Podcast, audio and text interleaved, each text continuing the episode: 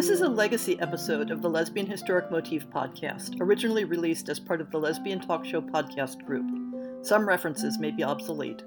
The show looks at lesbian relevant themes in history and literature, has interviews and discussions about current historical fiction with queer female characters, including fantastic versions of the past, and presents new original historical fiction for your enjoyment.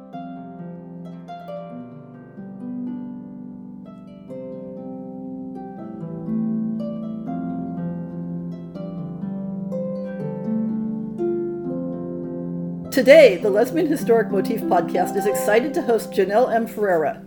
Now, you have to know that I'm an enormous fan of Regency romances. I think there's only one of George Georgette Heyer's books so far that I've failed to track down and buy.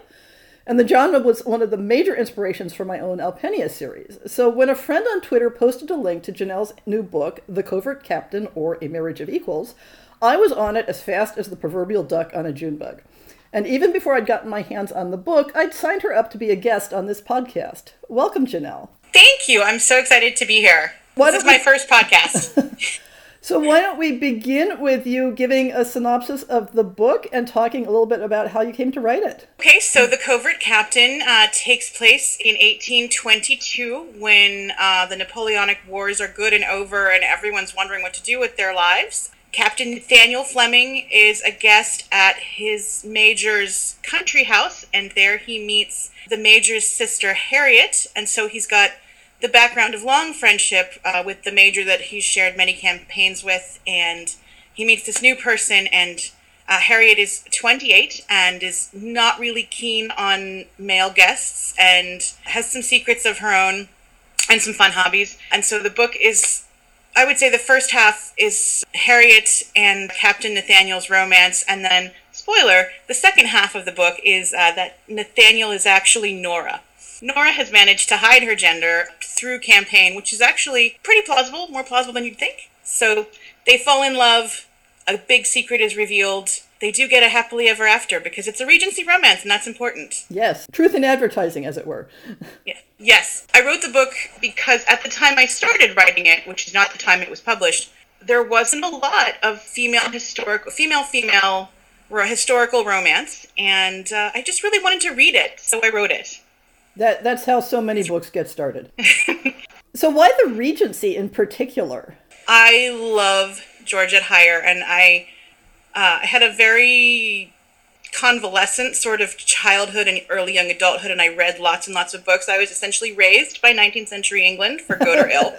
so I got through all of those, and then I looked around Heyer, and then also sort of what's being written as far as het Regency romance, and there just there wasn't any of me, and I didn't get these swashbuckles and these cotillions, and I, I wanted something that my wife and I could read. And yeah, no, the Regency is just a favorite because they're such confections. They're such confections. I wanted one too. Yep. So I was poking around in your um, Amazon and Goodreads listing, and this is not your first book.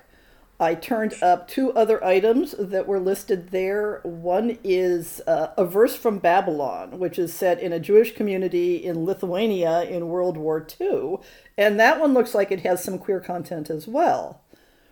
It really does. I can't avoid queer content, it always turns up when I write. And it is the story of the Repertory Theater Company of the Vilna Ghetto during the Holocaust. It is the thing that I have spent the most research time on because these people are not super fictional. They're fictionalized, but they're based on real people, and they weren't around to tell their own stories because, of course, they were murdered. Um, and so I actually I went to Lithuania when I was younger and Sprier and did a lot of research there. And one of my degrees is actually in Near Eastern and Judaic Studies. And so the book was partly sort of the ability creating the ability for me to act as a psychopomp for some of these people whose stories were never resolved and so in my mind weren't you know at peace although that's just me being silly. And partly i had this degree and i might as well go flex it. And, and, and we should probably make sure that our listeners know that that one given the setting is not a happy ending no, I actually people are still surprised by that though, and my wife was actually like mortally offended because we were dating when I wrote it, and she read the first draft and she said, "Everybody dies in this book," and I said, "But I said that in the introduction." rocks fall, everybody dies. um, not rocks, Nazis, but same. Yeah, yeah. And and I got the uh, I have picked up from your Twitter feed that you are Jewish yourself, that you have this background. I am. It used to be super Jewy, and then I found out that I like girls and pants pretty much at the same time in my life in high school. Like I knew there was something a little bit different about me, and I wasn't quite happy with my life the way it was. And then in high school, it was pointed out to me that, and this was in the early 90s, so we've come a long way even since then, but it was pointed out to me that you could like girls. Uh-huh. And I got very excited, and I've had a girlfriend ever since.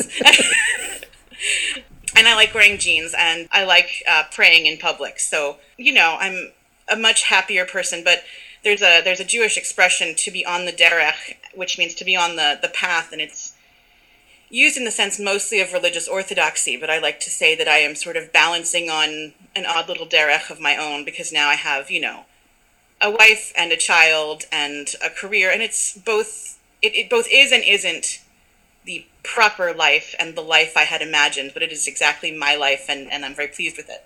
Oh. So. And then the the other story that I turned up, uh, it looks like it's maybe a short story, a novelette uh, called Dramatis Personae. It is. It's a novelette. Novelette is the word that the cool kids are using now, and I really like it. Um, it used to just be a novella, and it is about two mask makers who live uh, in a city that is sort of Chicago and sort of out of all Chicago's and slightly to the right or left. It's uh, my first foray into speculative fiction because these people make masks, they wear masks, and so I was also trying to play a lot with the concept of bodies and gender and who we love uh, and it was also just a chance for me to get some historical nerdery in across a bunch of eras. Um, one of the mask makers is originally from Elizabethan England, and one is from ancient Egypt. So uh, it's definitely escapist, uh, and I, you know, I had a great time writing it. So, when researching historically set fiction, what are some of the, the biggest challenges that you found? Let's get back to uh, the Covert Captain. I mean, obviously, anybody writing Regency romances can pick up a lot of the superficial history just from reading the genre. But uh, where did you go to really ground your story in, in the history for this particular story? For this particular story, I definitely wanted to look at all the places where queer people, uh, gay and lesbian people, and bisexual people weren't. Transgender is tricky too because everybody sort of was living their own life and sexual mores were very different and all these people are dead and so you don't want to assign anybody an identity they may not have had um, which comes up with fleming who dresses the man and has a male career um, but i think she would think of herself as a lesbian. She's into the girls. So i, I researched molly houses and different aspects of the, the queer community around st james's park in england uh, which coincidentally is also kind of near where all the Jewish people lived uh, in Aldgate. So you had all these interesting social elements in one place, and I wish I had written down better cited sources, but one of them is the National Trust in the UK has a whole website on queer history, and then they cite their sources, unlike me, bad scholar, and there are pages and pages about people's identity and Molly houses and the ladies of Llangollen Yes, I had to look up how to say that, but I wasn't going to do a podcast with uh, a linguistics uh, expert and, and not say Llangollen semi properly. So it's all there in the ways that we're not there. And I'm actually going to use a weird example, not weird, I'm going to use an example from my childhood. One of the most English books of all time, Ballet Shoes by uh, Noel Streatfeild. Uh-huh. There are two tutors in this book, Dr. Jakes and Dr. Smith, and they are both women and they lived together uh, as boarders in a large house in the Cromwell Road. And it took me until I was about nine, having owned this copy and loved it to death of this book since I was about four. Oh, Dr. Jakes and Dr. Smith. Uh, I get, oh, oh. And so this was the first time I, I sort of learned to pick us out of the text, even you know, if it wasn't explicitly stated. And that's sort of a direct line for me to Anne Lister.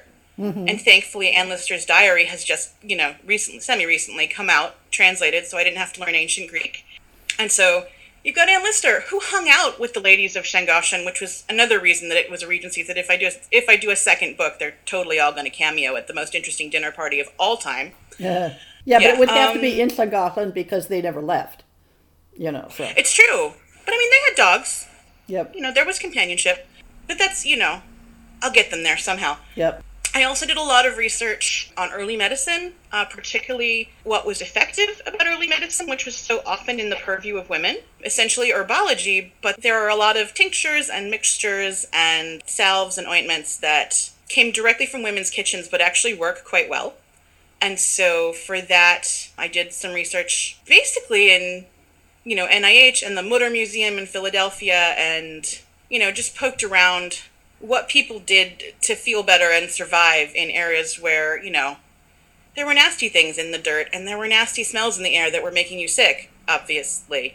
Um, so. And speaking of, of medicine, one of the things I really liked how you handled in The Covert Captain was essentially, we'll call it PTSD, was the, the way that the, the returning soldiers were dealing with the horrors of the war and the things that they had had to do and the way it, it you know it would hang over your life and affect your relationships.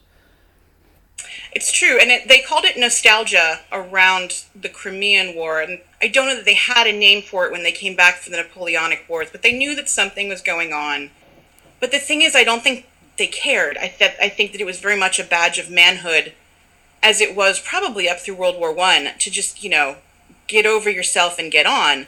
But that didn't really lead to functional relationships, and it led to a lot of drinking and a lot of semi honorably shooting oneself. And that was just, I wanted to address it because, as confectionary as Regency romances are, you can't bring someone back from a war and have them functionally fall in love with someone. Mm-hmm. And so that was actually, there are a ton of, of diaries from Waterloo and I think the ones I looked at most were Paget, who lost his leg, uh, the one who said, uh, By God, sir, I've lost my leg. And his superior looked across at him and said, By God, sir, so you have.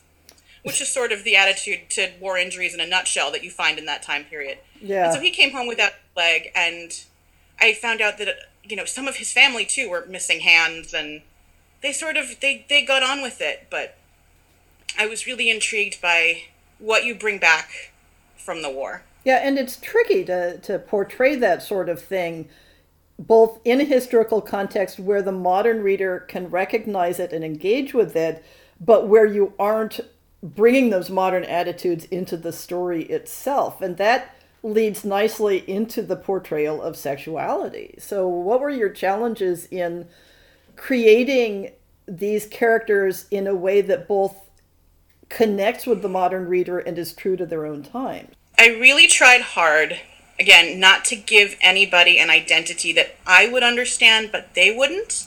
You had a lot of Farah Mendlesohn's regencies are actually great at this. You have a lot of really intense female friendships because social interaction was so stratified by binary gender at the time. And so nobody really thought weirdly of you if you were a female bodied person kissing your female bodied friend unless you were married in which case do it in your boudoir or you know just mm-hmm. not at the ball so i i think it, the, the biggest challenge was not using terminology or attitudes that i know are mine from my own gender and sexuality research and also just making it okay that fleming gets the ladies like captain fleming has a girl in every port until she meets harry and settles down. And I think the tactic I went with was just don't have anybody feel that it's remarkable that this person always has somebody because, you know, they're talented and cute and they're on a horse. Horses count for a lot. they do. And with Harry, Harriet, one of my friends came up with this amazing phrase and she said, I really like that you pointed out really subtly that it wasn't Harry's first time on the merry-go-round. And she's, you know, she said it in print. It's M-A-R-Y, merry-go-round. And I'm like, A, you're a sick person, and B, that's hilarious. yeah, I, it, I really liked that point. And, you know, I, I don't think we're giving away any spoilers to say that, you know, of course the two characters end up in a sexual relationship. But there was a point early on where I'm thinking – where did Harriet learn how to do this? And then you Yeah. answered the question, and that really was, Yeah. was a nice point. Yeah. It's it's just, you know, people are people are getting up to stuff all the time. Um, in my first book, people were like people are having sex during the Holocaust and I'm like, well, if I was under Duh. extreme duress, I would have a lot of sex. You know, it's, it's part escapism and part human nature. And so you've got a soldier who comes back from the war and the covert captain who literally can't sleep at night and has a lot of trouble being in her own skin. And as soon as she finds somebody to share a space comfortably with, I, I think that she is going to try to make that connection. Uh-huh. And then deal with the consequences. Yes, big consequences, but they do get dealt with. So, have you always been interested in history and historical research? Well, I mean, given you mentioned what your what your uh, academic research was in, so I, I guess the answer is yes. Uh, Yes. But uh, talk about your background uh, in uh, just just being a history fanatic. Uh, like I said, I was raised by 19th century England, and then around, you know, secret. Whenever you read The Secret Garden, I became aware of the Raj, and then sort of had to delve into, well, you read The Children of Green Knowe, and where does Ping come from?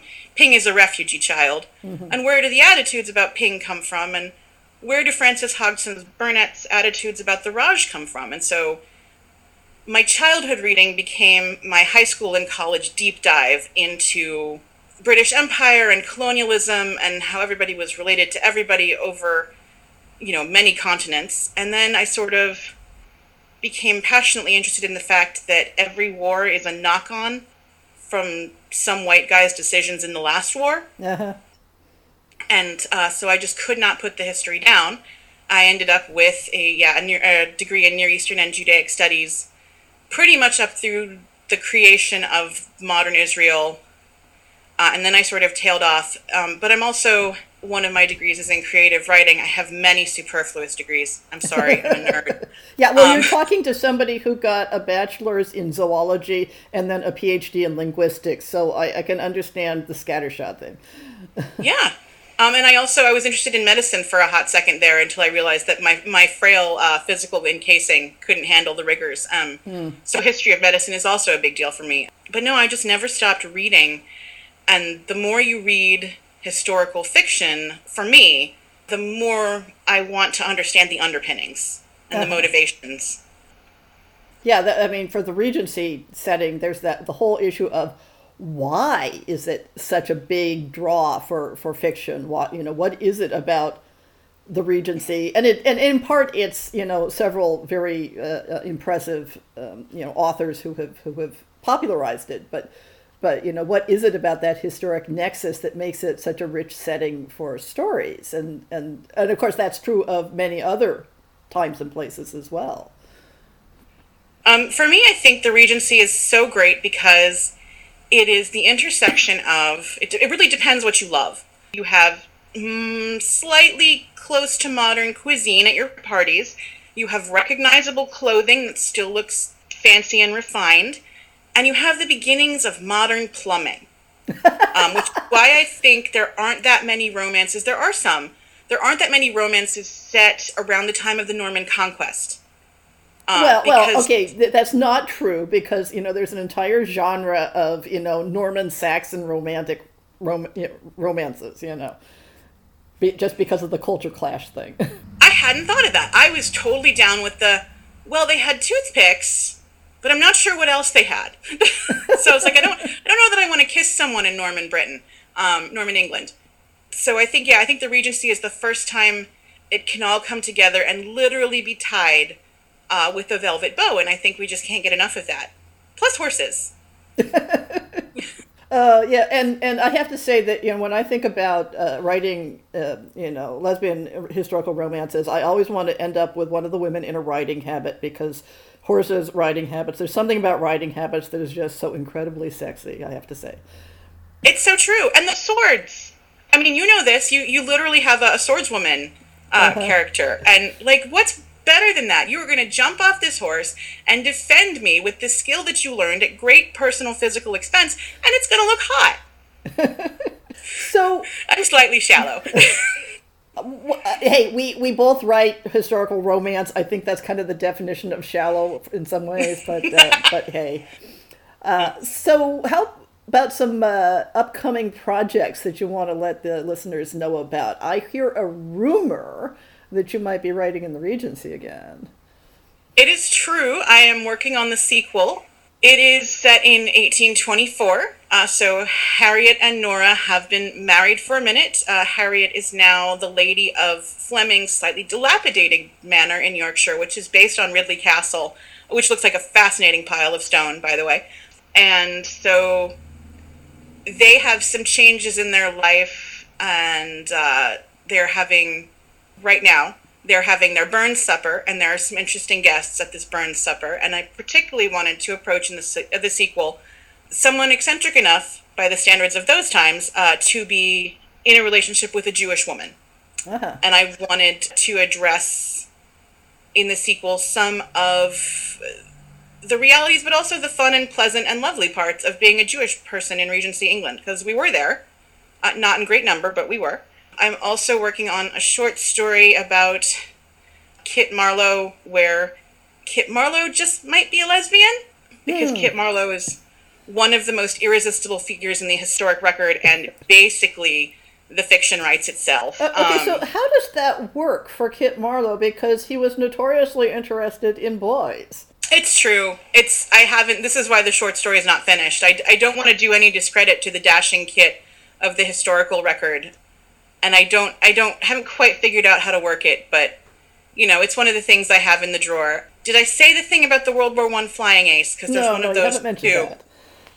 Um, these are all short stories. I actually I never learned to write a proper transition, so I work a lot in short stories. I'm working on it though. So I want to write a story if I can plausibly get them recruited into the army of a World War One flying ace. And I also want to do lesbian pirates because I feel like lesbian pirates is a high water benchmark to which I want to aspire as an adult writer. Okay, there's certainly a, flourishing subgenre of lesbian pirates. So Jeannelle, if uh, your fans and readers wanted to find you on social media, where should they look? So I'm on Twitter and WordPress at the same handle, uh, Jeannelle Writes. So it's at Jeannelle Writes on Twitter and janellewrites.wordpress.com. Okay. Facebook? I don't have a Facebook author page yet because, as you can tell from my backlist, I took several years off to uh, have a kid and parent that kid. And so the explosion of social media is still a surprise to me, but I'm working on it. and and I noticed from uh, the your previous uh, publications that it looks like they're a little bit obscure to find currently. Currently, currently yes, and I'm working on rights management and Kindle editions and again all the sorts of things that happened in the 7 to 10 years I wasn't writing that were kind okay. of a surprise. So keep us updated when those are, you know, more easily accessible for people to track down. Oh, totally. Working on it. So I'll add links to all these social media and uh, all of the books that got mentioned in this show to the show notes. And thank you again for joining us at the Lesbian Historic Motif podcast. Thank you.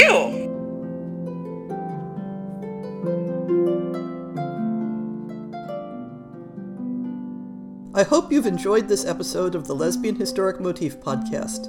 See the show notes for links to people and topics. Most shows will have a transcript linked as well.